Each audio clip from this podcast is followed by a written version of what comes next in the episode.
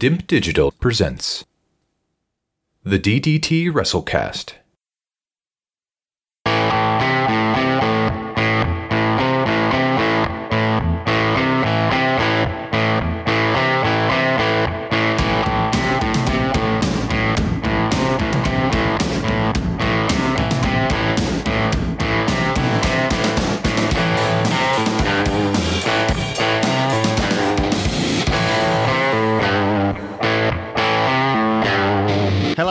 Here from Dimp Digital. Welcome to the DDT WrestleCast. This is the weekly pro wrestling podcast where we review wrestling shows from the present and the past, and we react to the latest news from the wacky world of professional wrestling.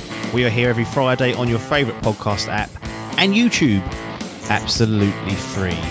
I'm joined by the current Dimp Digital Fantasy Gaming League champion. It's Les Champion himself, Paper. It is, it is, it is me indeed. I am here again. People must be must be getting sick of hearing me turn up now. yeah, well, you you have you're in now. We were out of sort of the beta period of DDT WrestleCast. Had the trailer drop last week. Got zero traction, so back to the grind.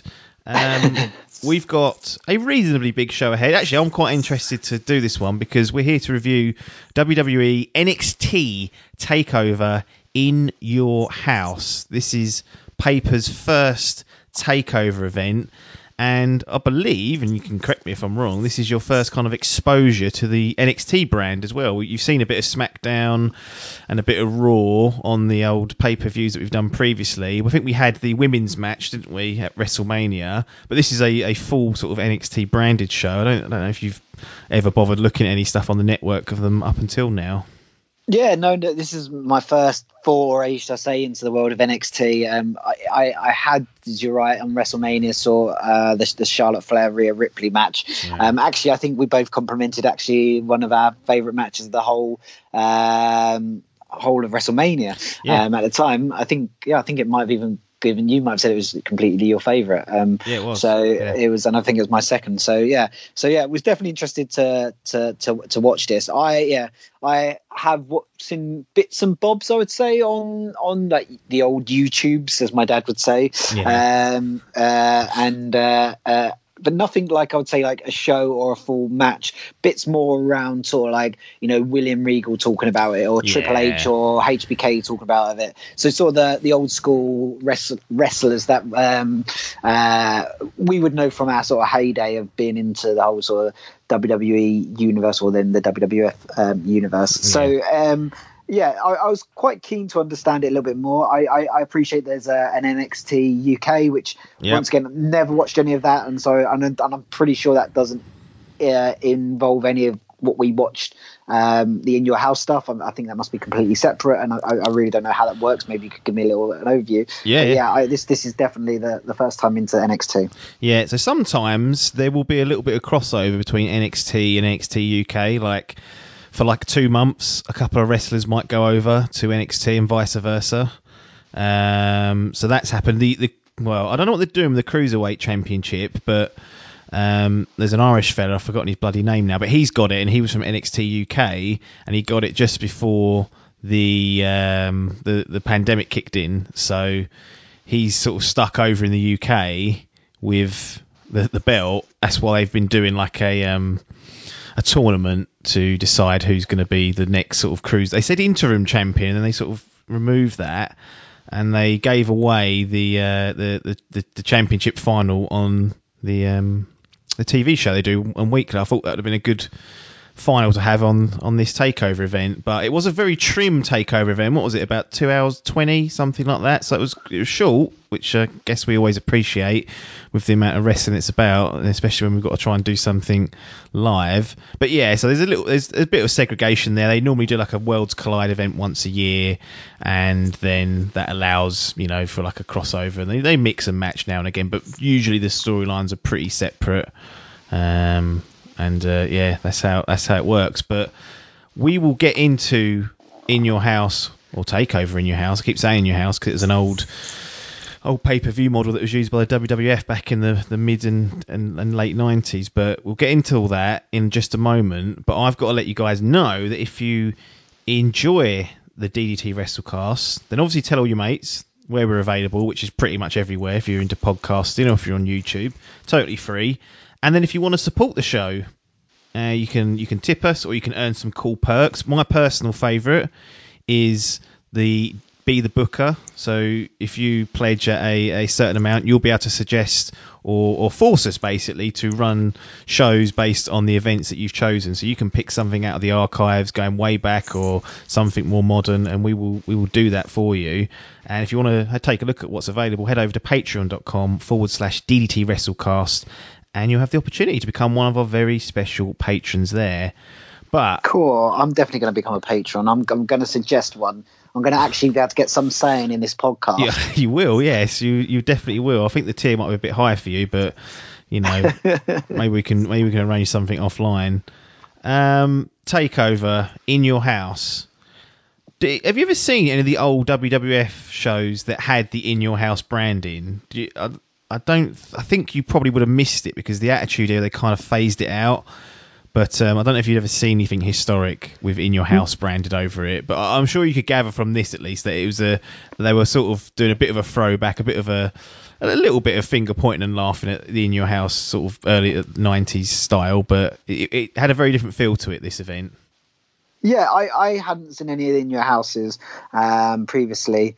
Um, but I, I, sort of enjoyed that little bit of throwback, to be honest. Um, Yeah. I think maybe because we've been watching quite a bit of throwback wrestling recently, um, as people can tell if they've been listening to the podcast. But um, it, was, it was to me, it was it, I, I did enjoy some of that, and I like the way that, and I forgive me on on the guy's name, but the the sort of like semi presenter guy that Yes. was at the start and throughout, like they brought him back into the fold, and I assume yeah. that was if you'd watched a previous bunch of in your houses, that would probably be quite nice. You know, oh, they brought him back and stuff like that. And so, um, yeah, I, I feel like it was it was done in a nice way. It was done as a fun sort of you know goofy nerdy thing, but I don't think it was done as in a goofy nerdy sort of like we're laughing at you. It's sort of like this is just good fun and let's let's just enjoy it and just, let's just make just try and do something a little bit different. So yeah. I enjoyed it. Yeah, no, it was good. I, I've forgotten the guy's name as well. I had it earlier on, but it's it's it's, it's escaped me. But yeah, he was knocking around. I remember because I watched all the pay per views from WWF from pretty much the start all the way through. So I remember him popping up. I remember him giving away the house, and they they referenced that in there. And I really liked the the opening to Takeover where they used the this they were using old school promo music. You know, they did like a video package at the beginning. And that was an old piece of music they used to use during the 90s and they kind of cut it in a bit more of an old style with a filter over it and I really kind of appreciated that because I, I always think they were some of the best promos they, they did um, was, was during that time but um, this is the first time that I and I believe you have seen a WWE uh, event with some fans or some, you know, the, the, Yeah. performance center, um, you know, people under contract like, like like wrestlers and whatnot, same as what AEW do. But they finally crumbled. The main difference here is they are behind some some sort of plexiglass, plastic or thingy jig. It reminded me of like an ice hockey match. You know, they have those like plastic boards Uh, up yeah. and people banging on them. What did you- Robot Wars. That's what. Oh yeah, ro- yes, Robot Wars as well, of course. Cannot forget that. Those robots. I don't know if you've ever seen them eh, when they used to go backstage and like look at them. They are fucking massive. They're Like- huge. Gary wanted to me and him to enter it once, but he, ne- he never, he never, don't know, he never got the form and filled out, and I was just a kid, so I was not going to do it. So, you know, who knows? But yeah, they they look fucking huge. Yeah, because on the telly they don't look that big, but we digress. A bit, a bit of Robot Wars, a bit of throwback. We're all going back to the nineties here, so why not? Why not chuck some Robot Wars in there? Although was that maybe that wasn't the nineties. Early 2000, maybe late 90s, who knows? Something Yeah. around that period. we'll suss it out. But what did you what did you think of? Well, I think easily we can say the fans added to the atmosphere as they would, or the the, the wrestlers around the ring. Um, what about having them behind this this plexiglass type thingy that you might see at Robot Wars? Did you think that was a good idea? They're obviously conscious around obviously social distancing, which is why they've done it. Do you think like it added to it, detracted from it, or wasn't really a, an issue? So I guess there's sort of two points here. I think the social distancing thing is is if they use that as a reason, that's sort of a little bit bullshit if I'm being honest because no one was social distancing behind that barrier. No, no. Um, so they're all on top of each other there anyway, and I'm sure they're all sort of you know from the like WWE you know academy or whatever it is anyway. So um, they, they probably all know each other. Um, I, I personally think like having the crowd there is, is, is a plus. Like it, Yeah. it gets points for having that crowd. It just it just brings a little bit of atmosphere, even if you can't have massive amounts of atmosphere, and even if they're just you know they've been told to do some chants and some bits and bobs and stuff like that. I Hmm. know like I it it just adds a little bit more to it, and it sometimes takes away from which we've seen in some of the previous uh, pay per views on in WWE that sometimes it's, you get some. I, I, do, I do like some of the talking in the ring, but some of it's just a load of shit, and I don't really want to hear it. Especially when it's every match, you're like, Yeah, exactly. You're like, I don't want to hear dialogue like what eh, talk about everything and stuff like that. And so, you know, hearing one or two things or you know picking some stuff up and in between crowd go, oh, did they say that? And you know, it sparks a new sort of energy. In terms of the perspex stuff, I've got nothing against it. It, it looks a bit flimsy, and maybe I- they could have they could have hardened it up. But you know, like it, the, it enables you know like for the bashing. And you're right, it's a bit like hockey. So um, and, and like Robot Wars as we mentioned, like where it's a bit more like brutal, and you know we're trying to protect the crowd and all that type of stuff. But yeah, it it, it just looks like it could fall over. Yeah, that was my main issue with it. That that it looks you could see when they were banging on it, which I think is a great thing. Like the great thing of having that that plexiglass up is that it's it creates another bit of noise. Like you can kind of do like a drum or, or whatever, but you could actively see that they were frightened that it was going to be flimsy and were sort of lightly hitting it. They couldn't just f- smash it. Like if you could just solid that up a little bit where they could whack it hard, you get a much much better atmosphere in there. But for what it is, it's not the end of the world. Um, this event took place at Full Sail University, which is where NXT normally is is filmed and, and broadcast. It was a behind the closed door, so anyone that you saw in the crowd would have been, you know, under contract or part of the WWE universe, as they as they like to call it. But yeah, an, an interesting look at how they've how they've decided to do it. They've obviously decided that they want to now have some fans or some noise in there and opted for putting up the flimsy plastic. Um, yes, definitely tighten it up so that they can really make some some noise of it. Moving on to the matches, we had six matches, which is probably why it was a bit brisk, which is good for us. Now, if we were watching an AEW pay per view and then it flashed up that they're going to have a six woman tag team match to kick things off, I would go and make a coffee, I think, and think, right, I'm just going to take this time to get myself properly prepared for when the when the event starts. Now, NXT have a have a plethora of, of, of good women wrestlers, and they they did a six woman tag team match. How did you find this opener? We like we always like the opener to sort of dissect it and see how it kicks off the event, but for a women's match against the AEW, I feel like this was just I, couldn't believe my eyes when I saw it. I thought, oh god, but then realizing it's NXT, I know they've all got some they've got good wrestlers there, and this was I thought was a was a good match. Yeah, yeah, I think it's it's, it's uh, I think we've uh, uh, come to the agreement that it's, it's hard to compare uh, NXT women's or or WWE's women's division to the AEW women's division. AEW have got about four women that, that maybe can wrestle Yeah. really well, um, and then you start sort of losing that. Um, but whereas um, uh, NXT, I as I said. Like I don't know much about the NXT brand or the wrestlers, so this was also new to me. Yeah. Um, so a lot of them were, were were were new. I one of the things I could I didn't quite understand, uh, and I'll, and I, the reason I didn't, and, and actually I did it pers- really well in the other matches. They didn't give me the backstory to No. this match, and it sort of just went into this sort of this was made being this reason, and it, it definitely was. You know, it was it was. It just felt like three baby faces versus three heels Yeah. um, in into some sort of strange way, just to try and get you know people on the card and stuff like that. However, saying that without you know no real backstory to it, it just sort of felt like it was thrown together.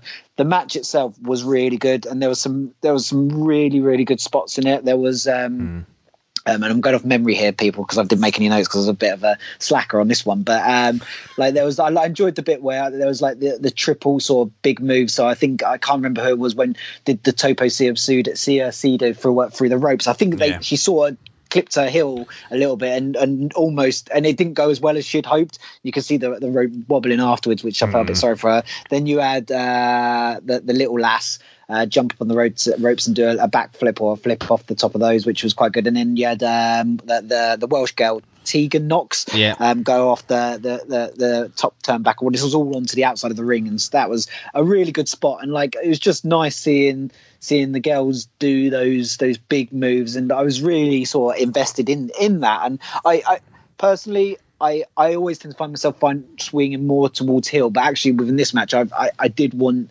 the, the the sort of baby faces to, to win, um, which they obviously went on and did. Um, and it was just I just thought it was an all round good, enjoyable match. There wasn't like any uh, outside influence. It was just like all six girls just sort of went on their own merit and just put on a on a good little match. And I say little, it's a good ten minutes. Um, but it's uh, they put on a good match and and they kicked the show off well. And so I personally at this point I was I'm sitting there thinking, oh, you know, this this is quite good. Mean, you know, have we just peaked early on because you know after my experiences recently with uh, Money in the Bank and um, and WrestleMania, I, I was thinking, well, when's it going to go wrong?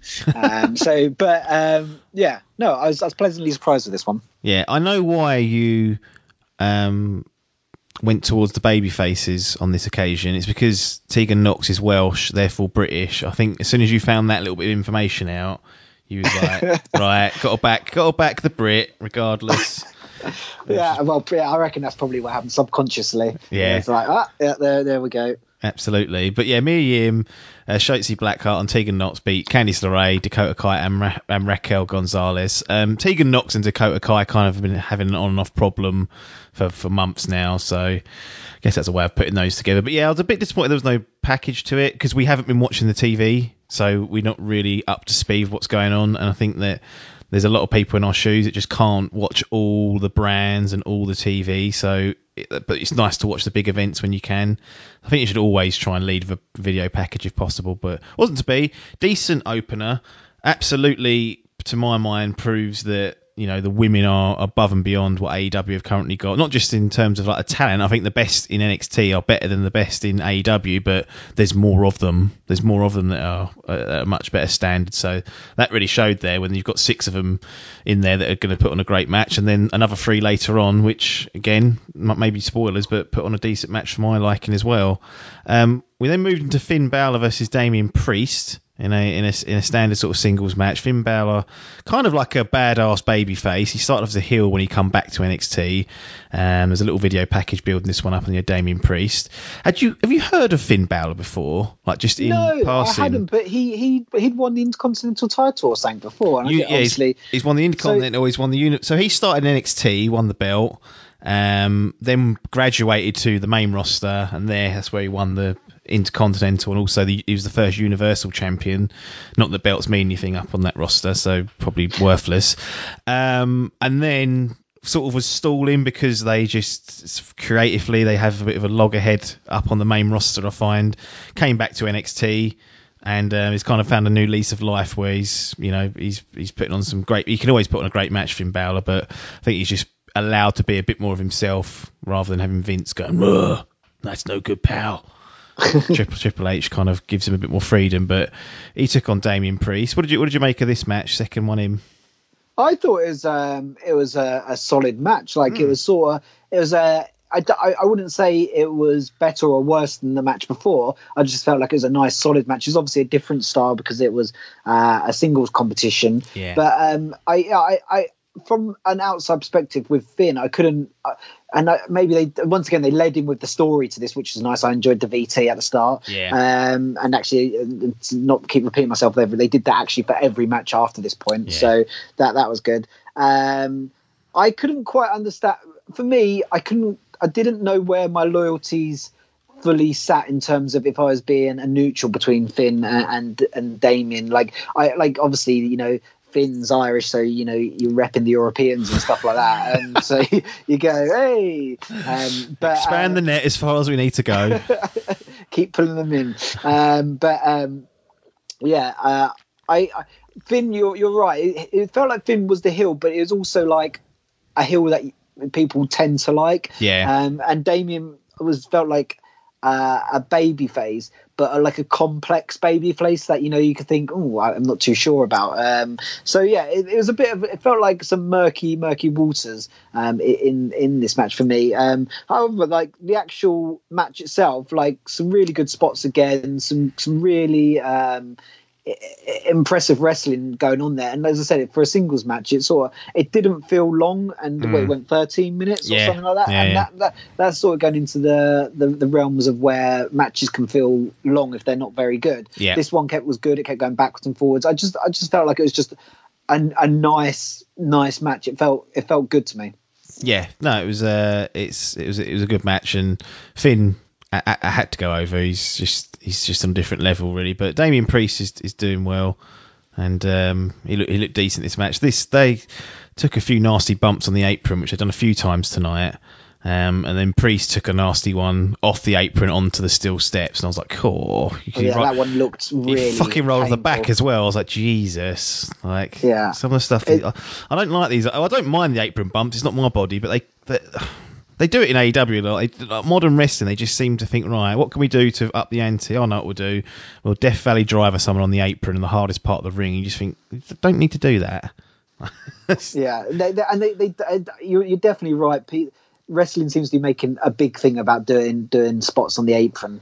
Um, mm. I, I, I, as you mentioned, I was more, you know, more um, sold by the the spot onto the the, the steps. Yeah, yeah. Um, so like you know more more of that for.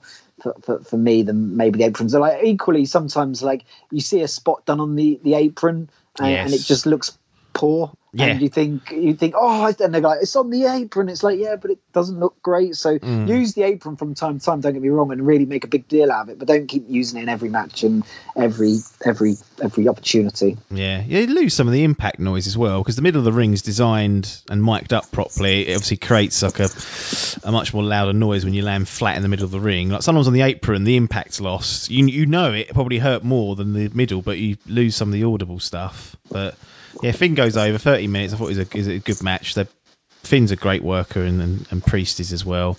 We then had the NXT North American Championship match. Now, before we get into the match itself, what do you think of kind of like the second title just being a North American title? Like we've seen intercontinental titles on our travels, we've seen US titles on our travels. AEW have gone with the TNT Championship and NXT have the North American title. What do you make of that as a as a representation and a name? Like, and uh, like I don't, I, I I quite like the second belt. Like I feel like it enables you to do something else. Like instead of just everyone just being packed, but no, it feels like a bunch of people not doing stuff. So yeah. I do like the second belt as long as it's being maintained, um, its integrity, and it feels like it is here. As I've only seen, I've only seen one match. I, I maybe I'm commenting wrong, but it definitely felt like it was in this match. I, mm. I guess sometimes my my concern with like things like the North American title or the European title is is I don't understand. Is the title just saying we're representing the area, so you can only ever win it in North America, or or that the the company is based in North America, so it's North America, or is can only North Americans win it? And I yes. sometimes I get I get a little bit muddled in terms of why why name it after a geo uh, a, a, location, should I say, yeah. within the world. Why why just not just call it, um, you know, like yeah, I don't, I don't know. I just maybe just drop the the location names, whatever they are, European, North yeah. American, because it just it just doesn't feel like it needs that. Um, I appreciate they're trying to think what's smaller than you know the world title. Well, oh yeah, we can just name it after a continent. That's sort of pretty big and that's sort of small, and that's my assumption. Yeah. And we're based in North America. Yeah. Um, but maybe if they just called it like the regional title or something like that, I, yeah, yeah, it's a tough one. I think it's just a, they need to name it something, and it was so used to it being geographical locations, like with the United States Championship. So at that point, you were you were representing the, the US of A. North American includes Canada and, and, and other areas, so it's a little bit of a, a broader spectrum. The European title, although it was it was won in Germany, and Bulldog was the first champion, so we had one on European soil and one by a European. Obviously, over time, that went over to the US and was won by all sorts of you know people from different backgrounds. There didn't seem like there's any restrictions on them. I guess you're just representing that area. Um, you always like the European, well, obviously because we're we're from Europe, but because it wasn't the home base of the WWF, I always quite liked that there was some representation, and you'd find that when they used to come and visit and do like a UK tour or a European tour, it it didn't matter if the European champion was heel, the crowd would get behind them because they were like their champion, if that makes sense. Different when it's a North American Yeah. title because it's, they're, they're all their events are pretty much there exclusively, but. Um, I always like that European title, but the North American title's fine by me. They, Uh, uh, yeah, yeah, it's good. Like, I, I, I think maybe if, if people like, because maybe that's maybe my understanding. If, if if it was like the wrestlers come out and say, right, I'm now repping North America and stuff like that, and mm. that, I think maybe that that's that's yeah, that's not a bad way to do it. Well, we talk about belts not having meaning, and it's tough to give this one meaning when it doesn't mean anything. Like TNT title, they are using pretty much the television title, and it's it's representing the network and that stuff. They've kind of gone for that, and Cody's like, well, I'm going to defend it every week and all that stuff. So you kind of get why it's different from the world title in that it's defend like he's trying to defend it every week, give it give or take, but that will soon dry up and it'll become you know pay per view or you know Fyter Fest style dynamites that'll that'll have to do it. But it's always the trouble with a second title. You just got to find a reason to have it. But you know, it gives gives these guys something to fight about. It gives Keith Lee, who's the champion and still champion, he defeated Johnny Gargano. Longest match of the night, 20 minutes 35 seconds. You've got a huge man taken on a relatively small man in wrestling terms. Like Johnny Gargano's build is five foot ten. Very rare do you see anyone under six foot on the main roster. Um, but NXT is a different kettle of fish. Um, I had a couple of problems with this. Just and I'll get him out of the way because I thought generally the match was pretty good. But first of all, we get the little story package about Keith Lee and Johnny Gargano, and then we find out that Gargano's stuck keys in Keith Lee's eye. And immediately I thought, cool, that's what Mox had happened to him when Jericho stuck that spike in his eye. And then I thought back to Moxley and I thought he got had that done like mid January. And he wore an eye patch all the way till the end of February, like selling the injury like it was a, a, a genuine injury. Not here. Like Keith Lee was was almost blinded one week and he's fine the next week, and he even gets stabbed in the eye during this match, and sort of no sells it. I just kind of thought was a, that's a bit of a a silly gimmick if you're not going to make a big deal out of it because it means it means nothing. And then secondly, again to do with the the foreign object, the keys that he was using, Johnny Gargano comes out the door. I like the fact they used the door at least once. Had one wrestler come out through that of the set. He stands there, all smug. Referee's in the ring, watching, no doubt. Johnny Gargano takes the keys that he used to unlock the door, a foreign object which is illegal in the ring, puts them down his trunk in full view of the referee, and the referee just lets him have them there. Doesn't even question him. And I'm like, why is that being let off? He's got a, he's got an illegal weapon in his trunks. Back in the day, they used to feel them. They used to do like the whole like you know we're going to feel around your legs, around your trunks, and then that was to say that they had no foreign objects on them. But he fucking stood there and watched him put them keys down there, and he got to use them. Having said that, those two things aside were the only things that annoyed me. But I, I, I assume you probably even didn't didn't pick up on those or weren't that bothered as I was. I, I wasn't so bothered on those. I was bothered on on a couple of other things actually. Mm. So like actually, I you know I really enjoyed this match. If I'm being honest, like I, I Yeah. felt like it sort it, it was one of those ones that that that built really really well. And the more I kept going, the more I kept getting into it. And it was one of those ones you know that starts a little bit slow and then builds and builds and builds. And I'm finding myself more and more and more investing as we go through it. Um, and there was some great great spots in it. Um, so so like, but the thing that I guess the thing that that wound me up was when um, Johnny Gargano tried to run away and he tried to go back through the door. One, the door's not real. You can walk around it and just go backstage. Stop staying at the door and go. Two, he's got the keys down his pants. So why is he not? You know, why is he trying to knock to go in? Like he's uh, it's so, so that to me was a bit of a like this just a bit odd, you know. You know, I didn't think it needed that part of the, the, the match to me, but like I could have got him like trying to get away, but that that door instant was a bit like you know, there's there's two other options there that are pretty obvious, um, and no one's going to let you in because it's a set. It's Yeah. not a real bloody house. Um, but um, yeah, like, apart from that, like there was some great spots in it. I loved the bit where um, when Keith pushed Johnny through the the perspex. Uh, Oh, yeah, the, the screen. yeah. yeah, and I thought like that was great. Like that to me, that was like that felt hard and Um, it felt really, really well done, like the the spot taken and stuff like that. And I really got that I like that point. And I like the bits, you know, like where they um, were worried about the count outs and stuff like that. And like this Yeah. was coming in because it's a championship match, and you know, uh, Keith's out there and he can't pick him up to get him back in the ring, and it's going to be a 10 count, and he's having to go in and out, you know, to try and stop that happening. And obviously, the same happens with, with Johnny, and then uh, Keith just picks him up and carries him in. I was completely so when he got hit in the eye, I was. Um, I thought that was going to be, ah, that's the end of the match. Heel's going to win this Yeah. and going to take the title, and he's going to sort of get it cheatily. Um, so when he kicked out, I was a bit like, oh, I didn't expect that. So that that was a good move.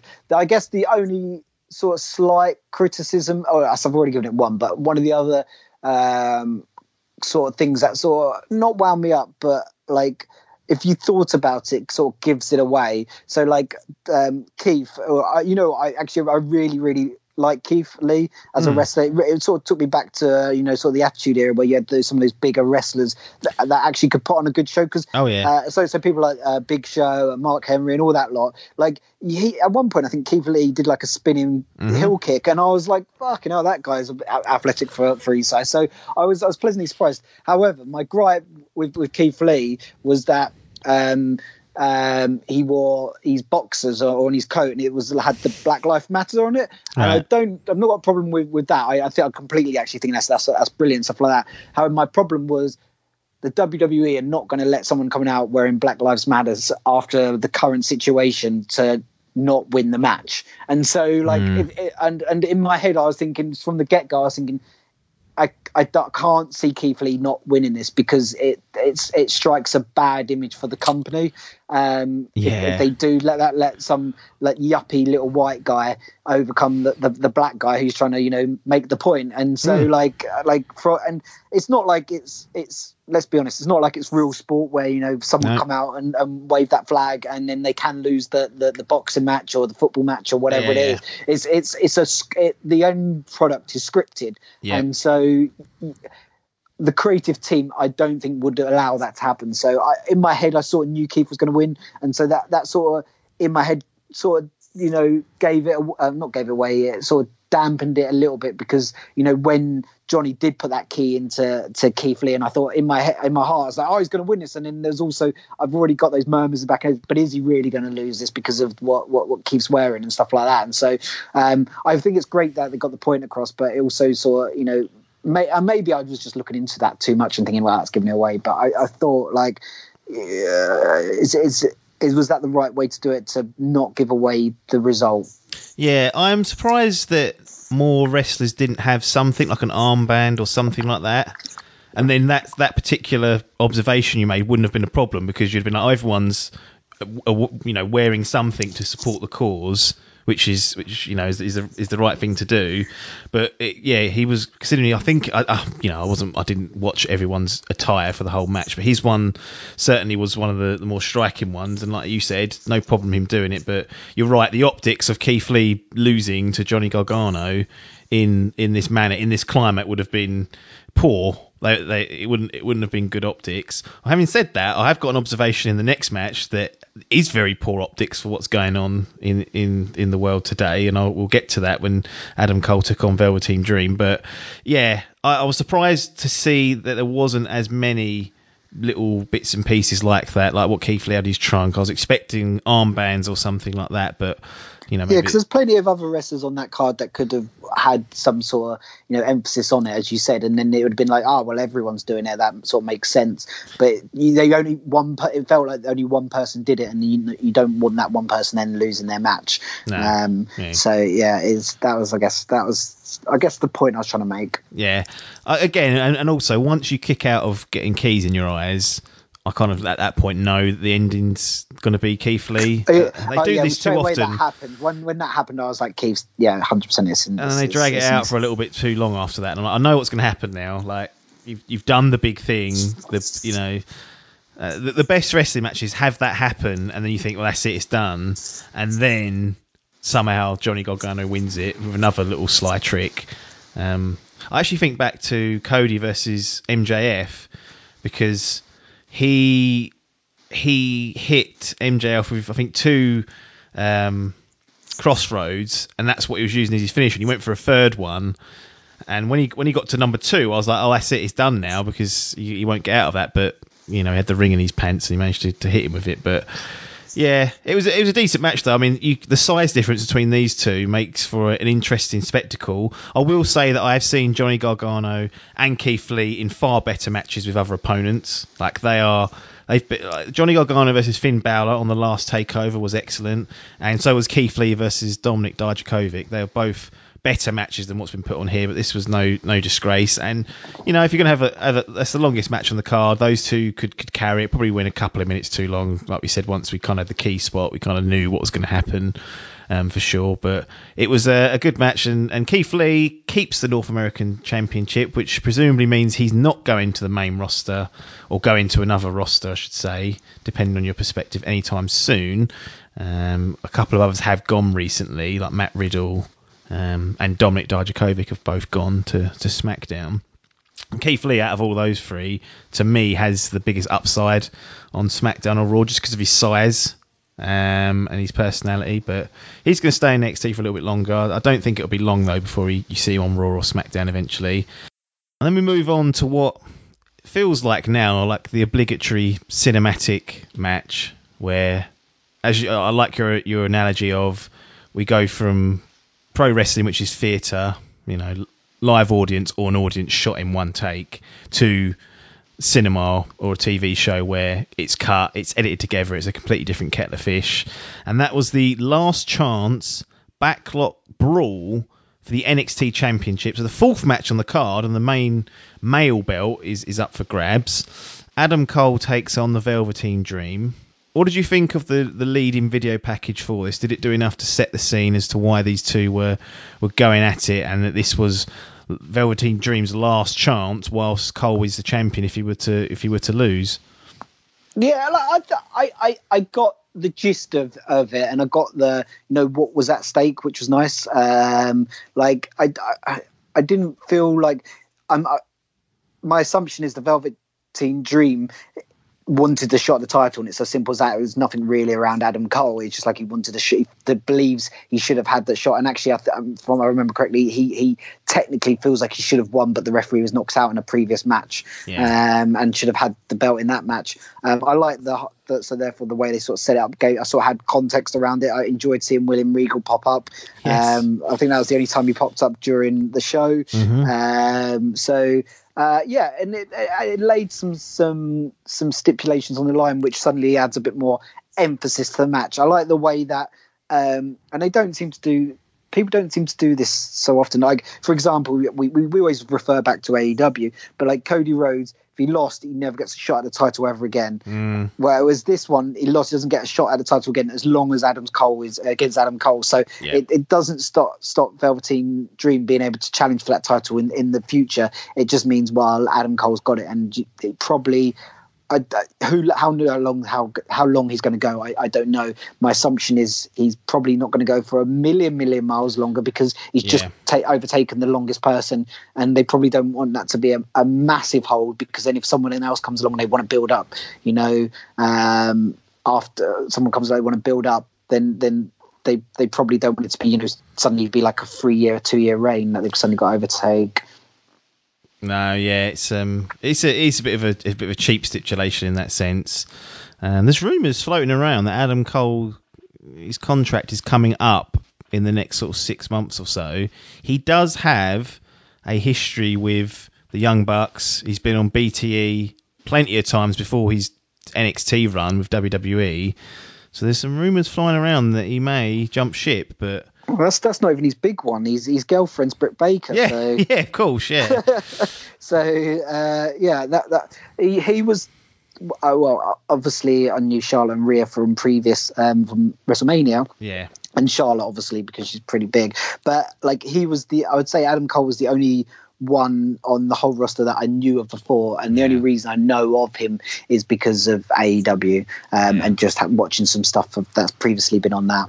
Yeah, so I'd be interested. I think he'll stay put in NXT to be honest. But he's another guy like NXT's kind of expanded in the last six to, to, to eight months because they've been going live every week on Wednesdays. But again, I just don't. I just have a feeling that if he went to Raw or SmackDown, he'd just get swallowed up there. Um, so it's either stay put in NXT, go to, or go to the one of the other rosters and just kind of be middle of the pack, maybe get a one decent run, or you know go and join your girlfriend in AW. Just don't split up, and otherwise you'll cause real risks in, in the backstage area.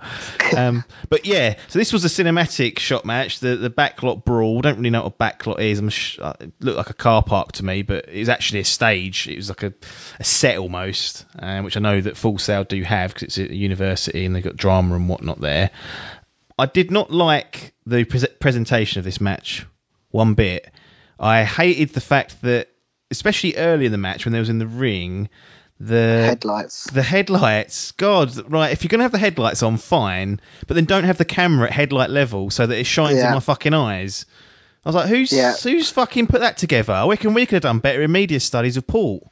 Yeah, I was straight away you said the earlier part of the match. That that was my biggest gripe with it. I enjoy. I preferred it when it went out because Yeah. I suddenly didn't have headlights in my vision um, every other shot, and they they because it was a cinematic shot. There was a lot of cuts. So um, yeah, that that was uh, that did wind me up as well. Yeah. So ignoring that, it was a uh, just under 15 minutes, well 40 minutes 57 seconds according to uh, what I'm looking at here. Um, what did you make of the match itself? I'm obviously I've said I'm not really a fan of cinematic matches, although in this sense, in this one, I don't think they did anything that made me think that that couldn't have happened in in real time, other than the obvious fake blood on Adam Cole's arm when he fell onto the the the windshield of the car. That clearly was just painted on or something. It looked like garbage, but I don't think they did anything. They didn't have any Matt Hardy transforming under the water, is what I'm getting at. It felt like this No. could have just happened as it was, just with a couple of like artistic camera shots. I don't know if you picked up on anything that you was like, oh right, that's it. I know this is now pre-recorded and, and no good. No, I to me, I, I it was. I, I agree. I'm not still not a fan of the cinematic match, um, and the, the, the sooner we can sort of put it to the side, the, They the won't better, I know. think. Even when the crowd's Um, back, they'll do one match. They'll just keep doing it because they think it's Um, funny or they think it's good. That- but putting that to the side, it's um, it was probably it was it was definitely mo- should I say it's moving more in a direction that I would appreciate more. Yeah. So like I don't as I like uh, you mentioned I don't enjoy stuff where I think well, why the fuck's that happen? That makes no sense. Or this Yeah. just looks staged and stuff like that. Or not staged because you get stuff that looks staged in the ring because it's it's like theatre.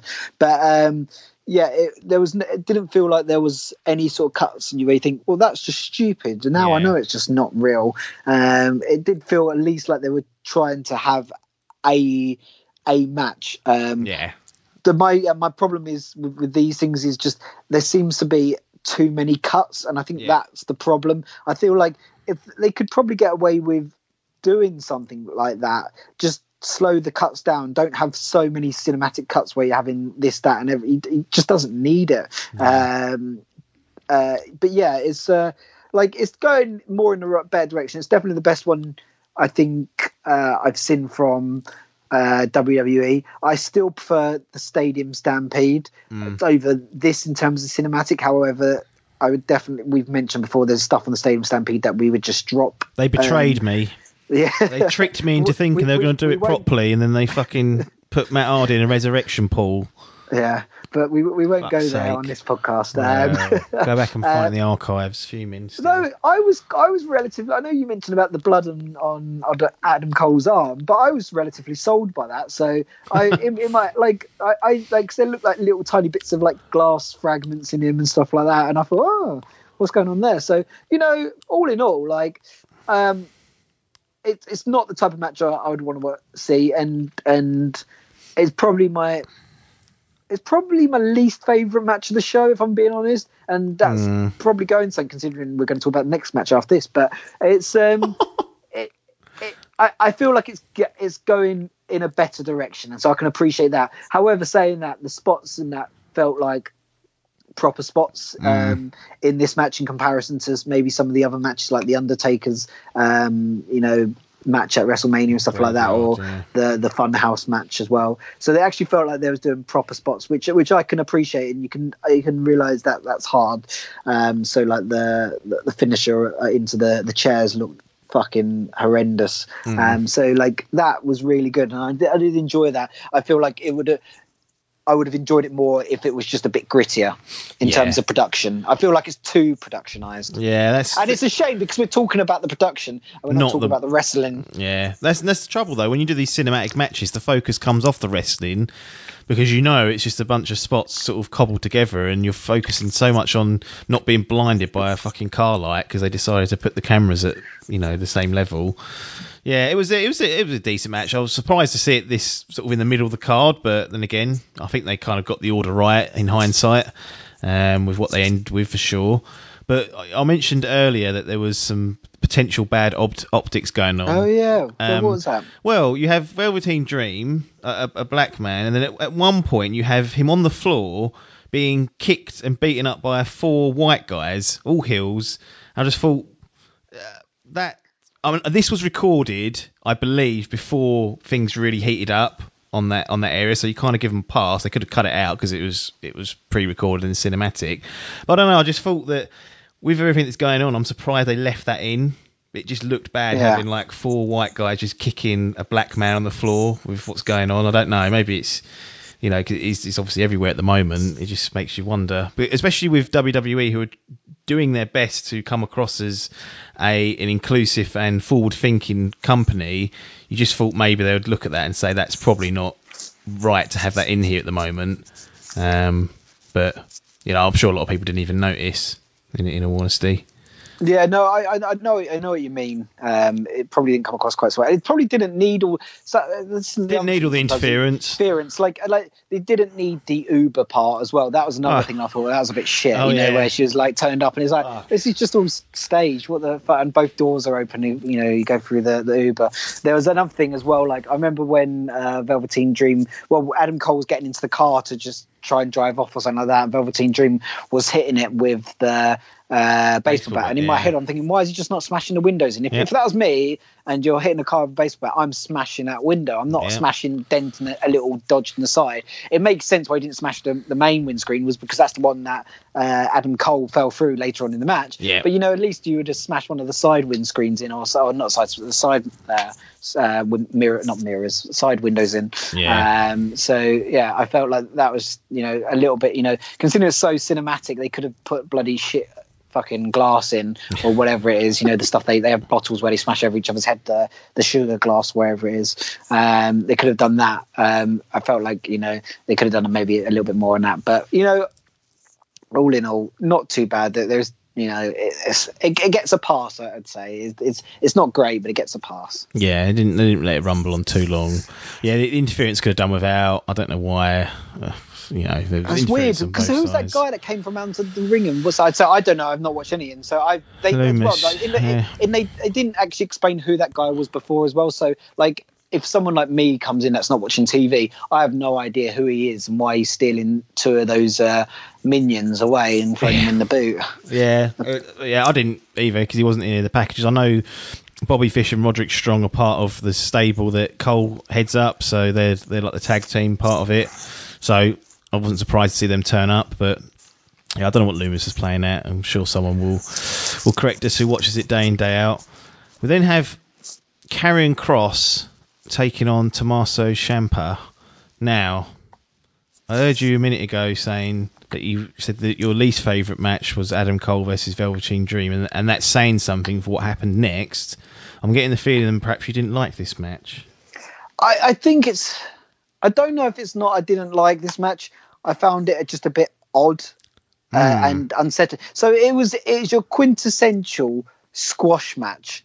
Um, however, like one, like well, maybe I'll come into the entrance afterwards, but like it was a squash match against, as from what I can make out, someone who's actually very Yeah. uh, re- revered within the business. So so- so, Absolutely. so like it's uh, you've got this this if if he's doing that to one of the guys that's you know one of if not yeah could easily win the world championship in NXT Yep. then surely now this this guy is like the kingpin and can do anything. And like I, I, I, I maybe on my knees because we've been watching a lot of AEW and all these big guys are coming in and they're getting squash matches against nobodies and you're like, yeah. oh well, they're just going to go over. Well, he sort of has a squash match against you know this real this big name for the the brand and mm. suddenly wins really easily and you think. Actually, so it's actually, I guess, it cemented his place. Um, yeah. So yeah, I guess it was a bit uneasy. I felt, I felt really uneasy about the, in- not uneasy about the interest. I just couldn't it's weird. It's like a noir, an Ants noir film or yeah. something like that, and it was it was a bit strange. But and he like had these big eyes, and I I, I say I, I don't mean it was bad in, in, in a bad way. Actually, I think it probably was okay, and there's lots to talk about. I just feel uneasy. It felt strange, a strange match to me. Maybe not in a bad way, but just different. Yeah, I think this is actually, this will surprise you. This is actually probably my favourite match on the card because I, for a while, I spent a good few months watching NXT week in week out, so I got quite familiar with Tommaso Ciampa, and he, like you, you, were correct, he was really revered within NXT, former NXT champion, tag champion. Uh, I don't know if he's won the, the North American title, but he, I'm pretty sure he has somewhere along the line. But he's been main eventing. He's, I think he's appeared in like 13 takeover events or something like that. Like he's a he's a big deal in NXT. And Karrion Kross is relatively new, been there like a couple of months. And this is the the establishment match. This puts him. You say now you look at Karrion Kross and you go, okay, he means business. He is at a level where if they had a good babyface champion, not saying Adam Cole's a bad champion, but he's a heel at the moment. Karrion Cross is the man to, to take that on. And actually, we we speak about um, AEW and looking at some of the bigger guys they've had come in and, and just do squashes, um, like Brodie Lee. Who's the other big fucker that come in and start squashing people? Cage. Cage, yeah, he's coming as well. Was there, was there one more? Yeah, I, Lance Archer. Oh, and Lance Archer. So they came in, and Cage has only had one match to be fair, probably two by the time we've you know this is dropped, but he's had like he's had the, the, the ladder match and one other on the Dynamite. Um, but Lance Archer and um, Fuck Brodie me, Lee. Brodie Lee. Jesus, what has gone wrong with me? I think it's the lack of sleep. Brodie Lee. They were pretty much for most of their matches squashing guys left, right, and centre. So when they, especially when Brodie Lee then took on Moxley for the belt, it was a bit like where where is he in the pecking order? And it actually took that match with Moxley to define him as okay, he's not good enough to win the world championship against Moxley, but now we know he's a tough bastard and he can he can hang. But going into that match, I think you'd agree that both of us were sort of like, yeah, Brody Levy Mox. There's a bit of a yeah. as a main event that's not really well established. But I think I think what they've done with Karrion Kross is the right way to do it. You build him up through the weeks against lesser opponents, then you put him on a a big show like Takeover, and he just dismantles someone who has been a figurehead in this business and in this this this brand for years on end, a former champion. Tommaso Ciampa tries to get some head of steam going, but just can't, just shut down every time he tries, and then he's choked out in six minutes thirteen seconds. And now you know that if you see Karrion Kross again, you know what level he's at. So if he goes on to have a world title match, you know he means business. So I actually think that this is the right way to do it. And AEW have had missed a trick in building up some of their, their newer guys. That's just yeah, I, yeah, I, I, I, don't disagree completely. I think it was, I think it was just the, the take back of the, the shock of not seeing something like that recently, yeah. and I was just like, oh. Um, I was stunned I, that he, the way he just dominated Champ. I was expecting Ciampa to put up a really good fight and it would run 20 minutes, he'd get 50-50 in, but he just knowing what I know about Ciampa that was, and then no, there was like no, Karrion Kross is the real deal. And I was like, Jesus, he's one to keep an eye on. I had one thing that annoyed me that I made a note of. Karrion Kross. Did, Karrion Kross did an F5. Now, that's uh, Brock Lesnar's finisher. It's fine. It's quite a you know it's quite a good move for big guys to do. I think Wardlow does an F10 where he just chucks them off his shoulder and they spin around twice. Uh, on the commentary, they they mentioned that that it looked like something the Beast Incarnate would do, which is what they call Brock Lesnar. Why can't they just call it an F5? They just went that move, that move, this move here, this move here. It looks like the beast, beast incarnated. I was like, just call it an F5. We know it's an F5. Yeah, they, they don't they, they, don't like to call things the same name trademark. Hmm. I'm sure they you know they say that Brock Lesnar suddenly gets branding rights and you know they have to hmm. pay him some cash or something along the lines. It's nonsense. If you come up with a name that's called like the cross cutter or some bollocks, and then do it. Don't just say that move, that move several times. I was like, I know what that move is. Say it. say F5, you pricks. That, that's a nice segue. What did you It's, think? it's, it's, it's funny on. you should say that because there's, there's uh, and this is a relevant news. There's an ongoing sort of Twitter spat at the moment between Brian Cage Mm. and uh, Lacey, whatever her name is on SmackDown. Yeah, because she does that uh, jump where she jumps onto the ropes and then sort of moonsaults off the top. And Brian Cage was doing that, and then I think there was a load of beef going on Twitter going, "Oh, you copying Lacey?" And he was like, "Loads of people have done this move before, Lacey and stuff like that." And so yeah, it's it's this whole uh, you know who owns the moves. I think it's nobody owns really any moves anymore. No. Um, yeah, actually, it's funny. All of a sudden, you know, I was listening to Undertaker the other day on YouTube, and he was saying how he, he can't say anything to any anyone now when he when he sees people walk along the top rope. Um, Like that was was always the Undertaker's thing, walking along the top rope. But actually, now there's there's guys doing it day in day out there in WWE, so he can't you know be having words and stuff like that. I get it if you're trying to protect your move and hmm. and you're still within that company or that. Yeah, brand. absolutely, But yeah. like if you're not you within that don't company, own the whole world of wrestling. Yeah. And it, it's, it's like that Brian Cage may have been doing that before. Like, Oh, def- just and he definitely was. Yeah, and it, and it was on. He was doing it on Impact that less people watch, and the, I, I don't know if he was doing it before Lacey Evans. I don't know if anyone will know the answer to that question, but yeah, you don't own a move across promotions. I'm afraid within the same promotion, absolutely protect finishes and strong moves. Do not let people do your finisher just willy nilly. Um, that's why I don't on AEW like QT Marshall uses the the QT cutter, which is basically a diamond cutter, but everyone does a cutter. Like every match, there's a, a cutter assault. So I'm like, that's his finisher now, and it just makes it look weak shit. Anyway, we're talking Yeah. about NXT Takeover in your house. Um, I wanted to ask you about the commentary because um, the I find that the Raw and SmackDown commentary teams, they're, they're no, they're, they're pretty terrible. They just say stuff that normal humans wouldn't say. They uh, so formulaic, and it just they sound like robots half the time. The, NXT is very different because they have Mauro Ranallo there, who is just 100 miles per hour, you know, going mad, shouting, making you either pumping you up or fatiguing you. What, what did you think of uh, Ranello during this particular event? I'm assuming this might be the first wrestling event you've heard him call. You may have heard him call a MMA or a boxing event back in the day, but how did it fit with watching him do some pro wrestling? I, I quite liked it. Like, I, and I, I didn't sort of pick up or take away any of the free commentators as sort of like saying I really like that person's style Mm. and stuff like that. Like one of the the, the commentators was Hall of Famer, the the woman I forget her name. Oh, yeah, Uh, Phoenix. Yeah, that's it. She's so, fucking um, dreadful. She's awful. but um, I I like. I thought I quite enjoyed the commentary. One of the things actually that by asking this question you reminded me about is actually for the first time in watching WWE events, I'm I'm hearing references to to things outside of the the current WWE universe. Mm. I heard mentions of ECW days, Yeah. and and I heard and and and not to segue into the next fight or anything, but they were talking about the the Japanese circuit and stuff like mm. that, and I was thinking all these things that it seemed banned on Raw, SmackDown, and so Yep. forth. Suddenly, you know, they're a bit more liberal with that, and that's one of that, the things that we always say we we they're not fully liberal, as in they won't talk about like the AEW, Ring of Honor, and all that No, stuff, yeah. or, or, or New Japan, but they they it feels like they will they will understand wrestling outside of the world and a bit of the, and the history and they will refer some of that into their knowledge. And i just think that adds weight to to them as commentators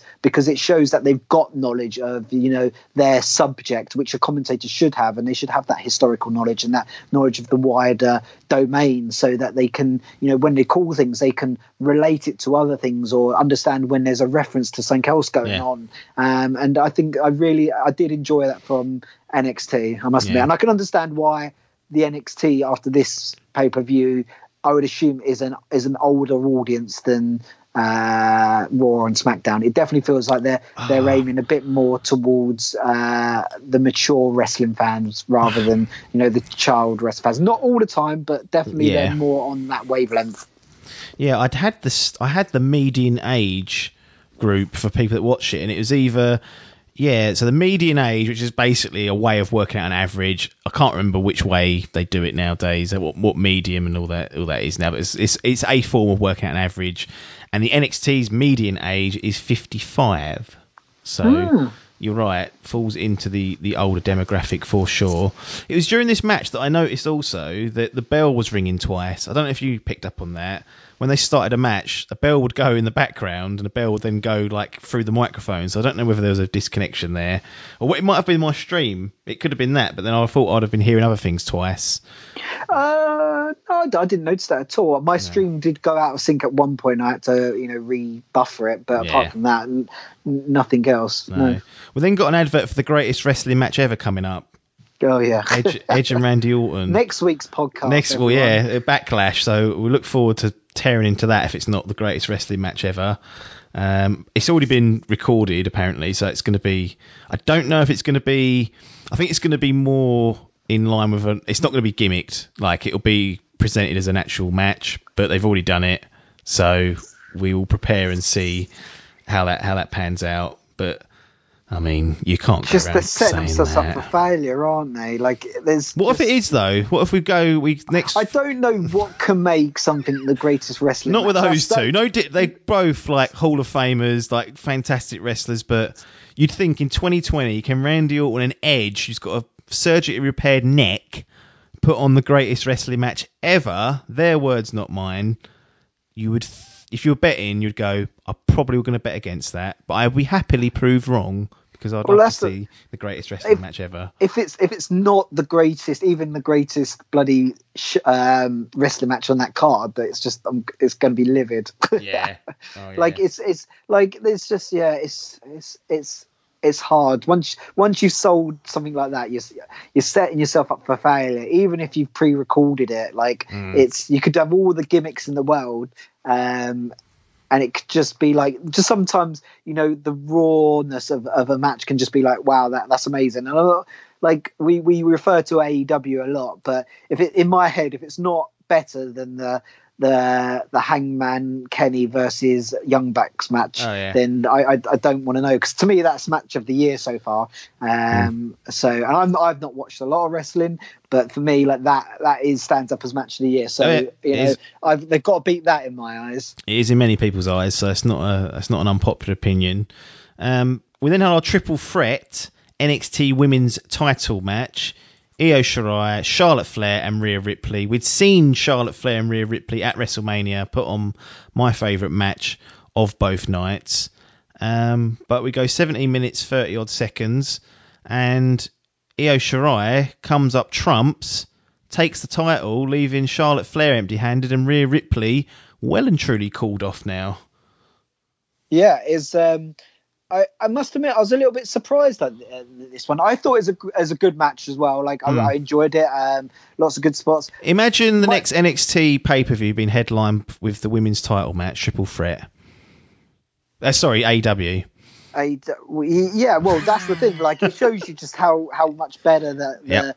the NXT. And I I thought it was probably out of everything, it was the right match to headline the the show. It Yeah, felt like it, it, it, it was it was the right setup. I just I just not sure it was the right winner, uh, in my opinion, uh, Mm. from what I saw in that match. So, like, uh, and I, I'll go a little way to sort of explain. So, I come at this with, I guess, sort of relatively fresh eyes and not not seen a lot. I have seen Rhea Ripley versus Charlotte at WrestleMania. We both really enjoyed that match. I think Rhea Ripley and Charlotte Flair both looked better wrestlers during the match in terms of their consistency, their ground game, the, the, their spots and, and stuff like that. However, Io Shirai, I, my understanding is, and, and maybe this is why maybe I'm being a bit unfair, is that they, they call her like the, uh, the aerial wizard or something. I Yeah, don't know what it was or something like that. So I'm assuming all her spots are high spots off the ropes and stuff like that, and that's great and stuff like that. But I was just I just felt like she was lacking the you know the grappling the in ring stuff that you know I, I I I I've come to appreciate over over time and so I was a little bit like to me that seemed like uh, a strange way maybe uh, I get it maybe they, they, they need some new stars and stuff like that and and I'm not sure what she how it's been taken in in all the build up and maybe she's uh, a really good and this just maybe wasn't her, her greatest performance. Maybe uh, maybe it was. I don't know. But um, I also thought the the finish seemed a little bit weak. Um, she sort of came off the top and she's just about caught Rhea Ripley's I head. I thought she was she like- missed it. It was one of those Uh, ones where it actually looked like it probably hurt more than it being done properly. Like the legs just landed on her face, and I was like, Jesus, that's gonna Yeah. that's gonna be rough. Like you want to try and land sort of body where she landed, so you don't just break someone's nose and knock their teeth out. But yeah, barely that- barely caught her. but but even that surely like i've seen people they and very often they'll count for a pin when someone's got them in a figure four or Yeah. something along those lines and they've got their shoulders on the floor so why is it that charlotte flair didn't also was it not some sort of like there, there's this this ambigu- ambiguity between it. Like you could have said, well, Charlotte Flair technically had the pin because Yeah. she also had her legs uh, wrapped around Rhea Ripley for the the, the three seconds, and so I, do, I don't know. Like I felt like maybe maybe their legs were just entangled too quick, and they Charlotte Flair just couldn't. And it, Charlotte Flair didn't get really hit by the the splash or whatever it was, and so couldn't pretend to sort of roll away injured. Yeah. Um, but uh, it it did feel like the end the, the ending was a little bit botched. Um, however, like as I said, I've just been critical quite a bit there.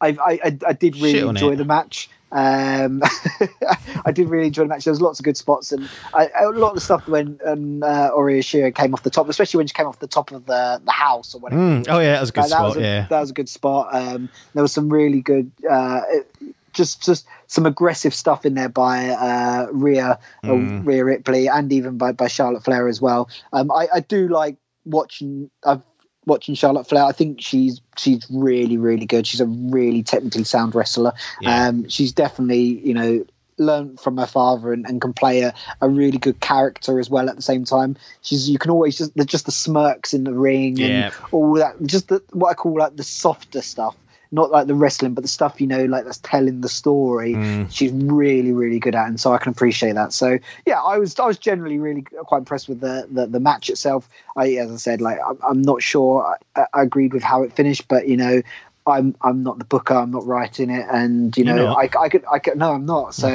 you know Triple H, if you're listening, um, but you know uh, I I would like to see where it goes to be honest, because I, Yeah. Would like to see because Io Shirai is also you could see in that match she's physically a lot smaller Yeah. than the others. So I, I I don't want it to be turn into a I wouldn't want it to turn into a similar type of scenario where you know uh, where Riho held the belt in AW because I just felt like she just she looked too small sometimes and like against the people she's coming up against. kept putting like- against Nyla Rose. I was like, what are you doing? Find someone of equal size. But Exactly. yeah, You want to see some people, you know, like matching up and stuff like that, and so sometimes that can lose the immersion. But like, Yeah. yeah, I, I'm not saying it's the wrong wrong decision or anything like that. It'd just be, I would just maybe it just just caught me off guard a bit. Yeah, because I think after the WrestleMania match between Rhea Ripley and Charlotte Flair, I had speculated that this is the right thing to do. Like, have Charlotte Flair beat Rhea Ripley. Like, she's not ready just yet, but over the course of the year, build Rhea Ripley up. Then when they next meet, perhaps she gets a win over her, and then you have like a third match where she cements it and beats her. But then they've got Io Shirai now that's won it, and I wonder whether I don't know whether Charlotte Flair is going to stick around. She's been No, uh, working on all the brands.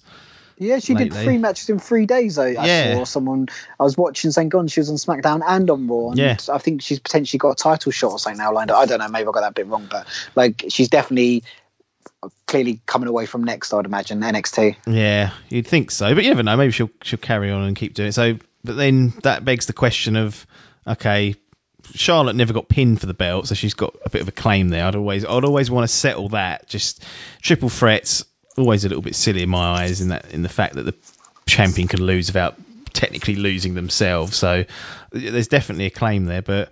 Yeah, I'd, I'd be interested to see where they go with this, with where where Shirai, uh, maybe the Rhea Ripley they, they meet at some point, but I don't know. A good match though. I enjoyed it. I, I, I liked the finish, but I had heard that they'd done that finish before in the last few weeks on TV.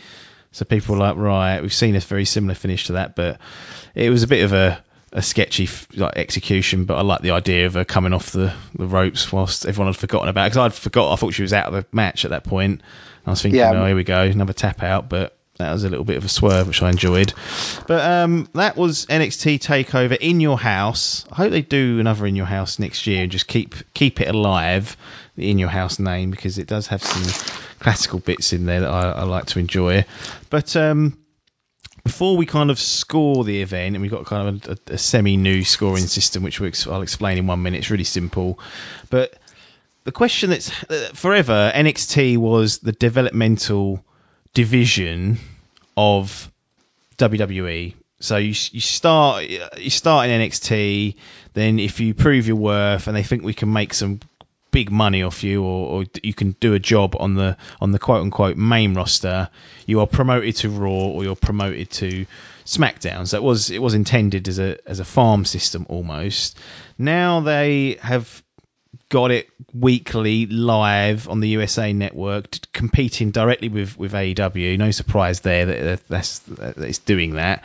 But did this did this feel like a legitimate third brand to you, given the exposure you've had to Raw and SmackDown, or did it kind of feel like still I can tell this is like developmental and that people will be quote unquote promoted to the main roster?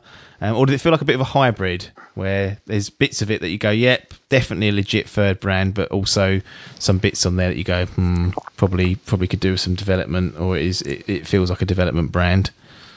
personally so it was, it was interesting to say this because like we call it developmental as well there's there's like finn who's come back Yep. into it so Yep. what does that mean he got demoted like so Well, yeah, it- so do you look at it like that or so it's in some sort of aspects like i, I don't know like I, I, I personally think if they're using it to promote people to Raw and SmackDown, it, it might it might have started off like that, but it's not how it sort of feels like it from me looking at it now. To me, it feels like it's its own brand in its own right, and actually, its its its target audience is slightly different, uh, and it's more of a, an older sort of maybe a more into sort of hardcore wrestling uh, and so forth.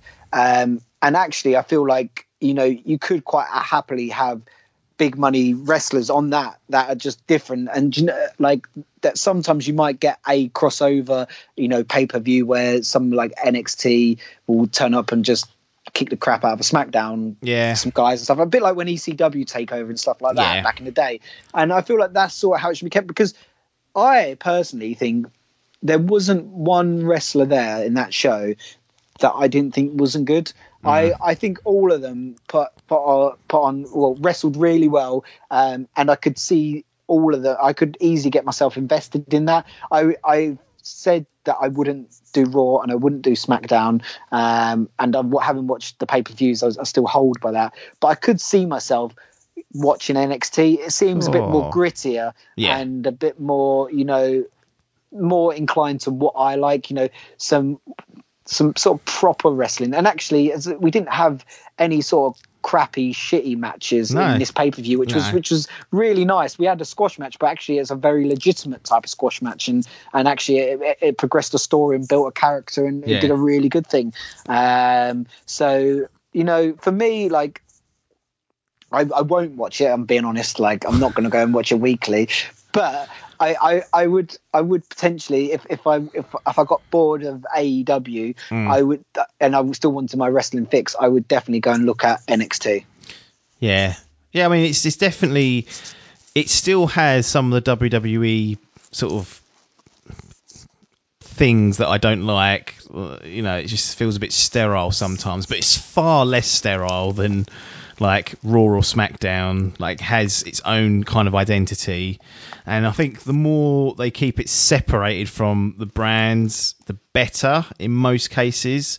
I think having Charlotte there has been kind of nice for the girls to be able to work with, and they have done they had done a mini invasion angle, sort of going back to November, where they, they all invaded like Raw and SmackDown, and and actually at that point I switched off weekly because I wanted NXT just to be almost like a separate universe where I didn't have to keep up with Raw or SmackDown. And then I found out Adam Cole was wrestling Daniel Bryan on SmackDown, and I was like, right, that's a really really good match, but I don't have to sit through SmackDown now to figure out what's going on with NXT.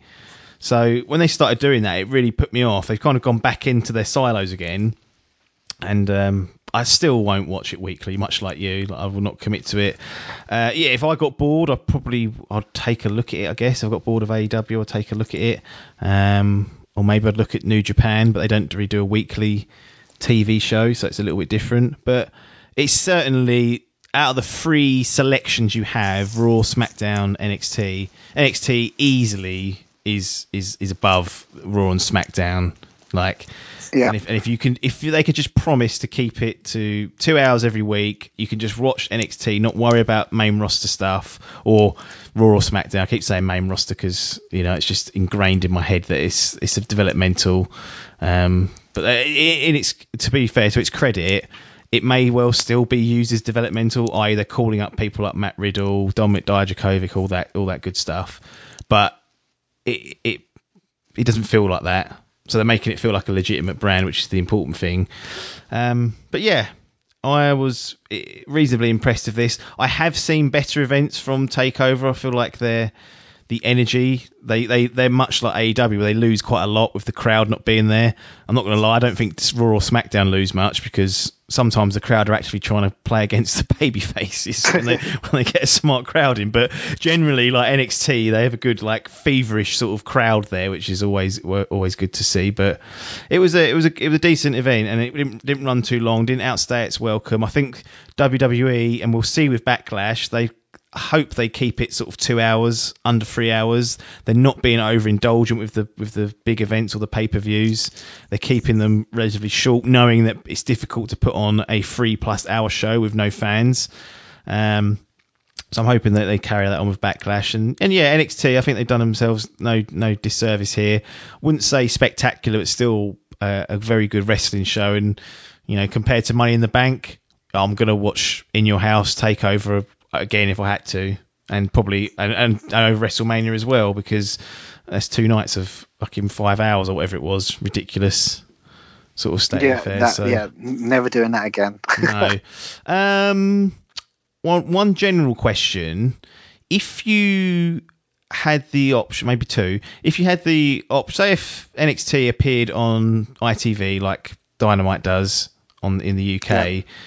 Would you, would that tempt you to, to jump over ever, or you, have AW still kind of got their hooks in, and you don't think NXT quite has that yet to, to take it over, even if it was on a level playing field, just in terms of broadcasting? Uh, if, if even if it was, I don't think I'd turn over. The, the reason being um, is is that worry that you could become invested in a, a an athlete and they Yeah. could then suddenly just get promoted, and you're like, oh well, that's shit. Now they're just gone. Yeah. And and whereas at least in AEW I can get invested, and the only way they're ever gonna leave is if they go to go to a different company, and then that sort of that feels different. That feels Yeah. like that's not doesn't feel like AEW is shitting on me because they just want more money out of that that that that that wrestler. So um, yeah, so I, I would always probably stick with AEW uh, at the moment over NXT. Um, however, I think isn't NXT free in the UK? Isn't it on? Is on isn't it? Isn't that becoming? Um, so we, we've mentioned about the the network. Isn't that one of the free shows? I think Raw and SmackDown's going to be free on there as well. So Raw and SmackDown are free, but they are delayed. So I think it's like a 30 day delay. So you Cool. can. So yeah, it's not like. I thought when it was when I saw that I was like, oh, that's no, brilliant. no, yeah, because thirty days. no, because especially in the UK, BT Sport have um, WWE coverage, which includes NXT. So I don't think the network's going to have it like um, on the free version. They still have it on the paid version. Uh, so I don't know, might- maybe they will, but I'd, I'd be surprised if BT Sports signed that off for the UK version of it. Yeah, Um, yeah, but- I didn't realise that. yeah. So I have actually said in the past that consistent, in terms of just consistency, I find that NXT's wrestling quality is actually more steady than AEW. Like you get a few pe- you you get like a few little dips and a few peaks now and again, but generally it's like a pretty high level. Like very rarely is there a bad match on there. Whereas I find AEW like they're a bit like schizophrenic. They'll go from like the match of the year to something just ungodly awful bad and then back up again and they're kind of up and down up and down up and down do you did you get that feeling just from this one event that there's a consistency play that NXT probably has over AEW where the highs are not as high but the lows are not as low Oh yeah, definitely. It, it, I could you could mash this whole card into sort of one because every match was really good quality, and I think we sort of said this pretty much the whole way through, even hmm. in the the the cinematic match. And but I, nothing. I, I I look back and there, there was spots, but there's no sort of like yeah they, they, there's no real big big big highs or like oh my god I can't believe Yeah. that's happened or something like that. Whereas AEW, it feels like AEW will also they'll take a few more risks and they like sometimes sticking a couple of fingers up at um, at, at. WWE. So like they, you know, I, I remember seeing somewhere earlier this week that a a move got banned in WWE uh, last week, and so AEW did it on on Dynamite, the, the previous Dynamite, and just just just of course they would, you know, Yeah. if they feel like a bit like that younger brother that you know would always try and do something just to try and uh, up his brother and stuff like Mm. that, so and stuff like that. So um, yeah, uh, yeah, I definitely feel like the the ups are, are definitely a lot more up in AW, but you do have some atrocious matches, and we we let them know when when when when it does happen. Yeah. Um, but yeah, it definitely felt like this this was sort of like a very consistent level of wrestling, um, uh, and it it was it was good. I. I, maybe they can't have the highs as much because as suddenly they get someone that can bring the highs in there, sort of shipped off to SmackDown and Raw.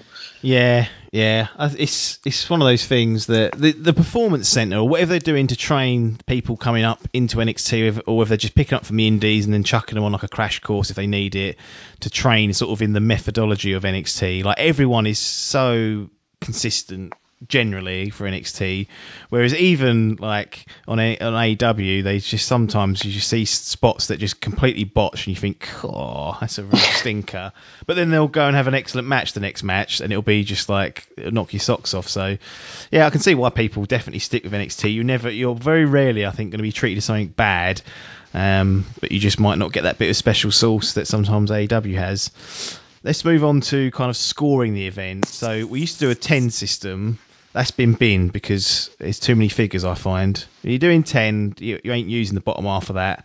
I don't think people generally will. But it's been transformed into a much more simplistic system where you can either give an event two thumbs up, I thought it was a great event, one thumb up, thought it was a good event, sort of neutral, thumbs in the middle, one thumb down, didn't really like it, two thumbs down, thought it was dreadful. So where are you going to put WWE NXT Takeover in your house? Which aired June the 7th, 2020, from the Full Sail University in Winter Park, Florida. Attendance zero behind the closed doors. Cool, the real pressure. So going off the back of the previous two WWE events, which we didn't score in this this way, and I don't No. know if we score scored at all. They the previous and by the previous two we mean um, Money in the Bank and uh, WrestleMania, which probably would have scored either one or two thumbs down. Um, I, and I've not thought too hard about that, so like I don't know which way round. No, I'd agree. But this event, from going from that to this event, I would score it one thumbs up. I, Yeah. I, I, I enjoyed it. Like I, it wasn't just like it wasn't bland, as in like I just sort of sat through and went, yeah, that was all right. There was some there were some nice moments in it, and uh, um, some nice storytelling and some nice flashbacks, and, and I like it. There, was- as you said, there was none of that special sauce to take it to the the, the two thumbs up, Mm. but um, uh, it was definitely just you know it was just like you've gone out for a nice meal um, at, at, um, at like Miller and Carter and got a steak and thought yeah that, that that that was a good steak. I enjoyed it. But you know maybe they forgot to put on the the, the, the special sauce after that, that you that you really wanted. Yeah, agree- agreed. Um, I'd, I'd also give it one thumbs up, and I'm kind of comparing it to some of the other takeover events I've seen, and I know they can do better than this. Like they can really knock it out the park, and they've definitely got the capability to do a two thumbs up for sure. It's just having the right mixture of, of wrestlers, and really like being in an arena with fans would really help that. I think it's really, really going to be difficult for any event to get two thumbs up the way it is. Um, you can say it's unfair, but it's just it, I've been watching old um, NWA, Jim Crockett, and WCW events. So I've gone from Starcade '83, which we did. I think I'm at I'm in 1988 now, cool and God, the crowd there they go nuts. And Flair is just he's just unbelievable. Every match he's in, he's never about in a bad match, and he's always the main event or close to it. Like he's he's he really is incredible. It's it's great to see him back in it. But yeah, the fans coming back will definitely help. And I think they there's definitely I've seen Keith Lee and Johnny Gargano, Adam Cole, Tommaso Ciampa all have better matches than this as well. So I'm going to reserve the two thumbs up for when I eventually see a combination that I that I really enjoy. But one thumbs up for me for NXT Takeover in your house or streaming over the WWE network. Right. We will be back next Friday, permitting any disasters or emergencies that pop up. And as you heard, Paper did all basically verbally commit to Backlash. So he's going to put himself through the ringer of a main roster or a Raw and SmackDown. I'm going to call it main roster because it's easier. A main roster show, um, which is Backlash. We're going to be treated to the greatest wrestling match ever, so don't worry. It's all going to be worth it at the end of the day. But we will see you back next Friday with a review and recap of WWE Backlash. And we're also going to work on doing a special um, event, which me and Paper have both watched. We've just got to find the time to record it and find a week where there's not a live event happening. Um, and that will be Smack'em Whack'em from the WWE Network. It's a Coliseum home video that was released in the early 90s and very, very interesting to say the least. So that will be coming at some point in the future. Um, and we'll explain more when we get to that episode as to how that come about and perhaps how you can also do that patreon. And um, yeah that'll be it. Nothing more for us to say apart from thanks for your time and ta-da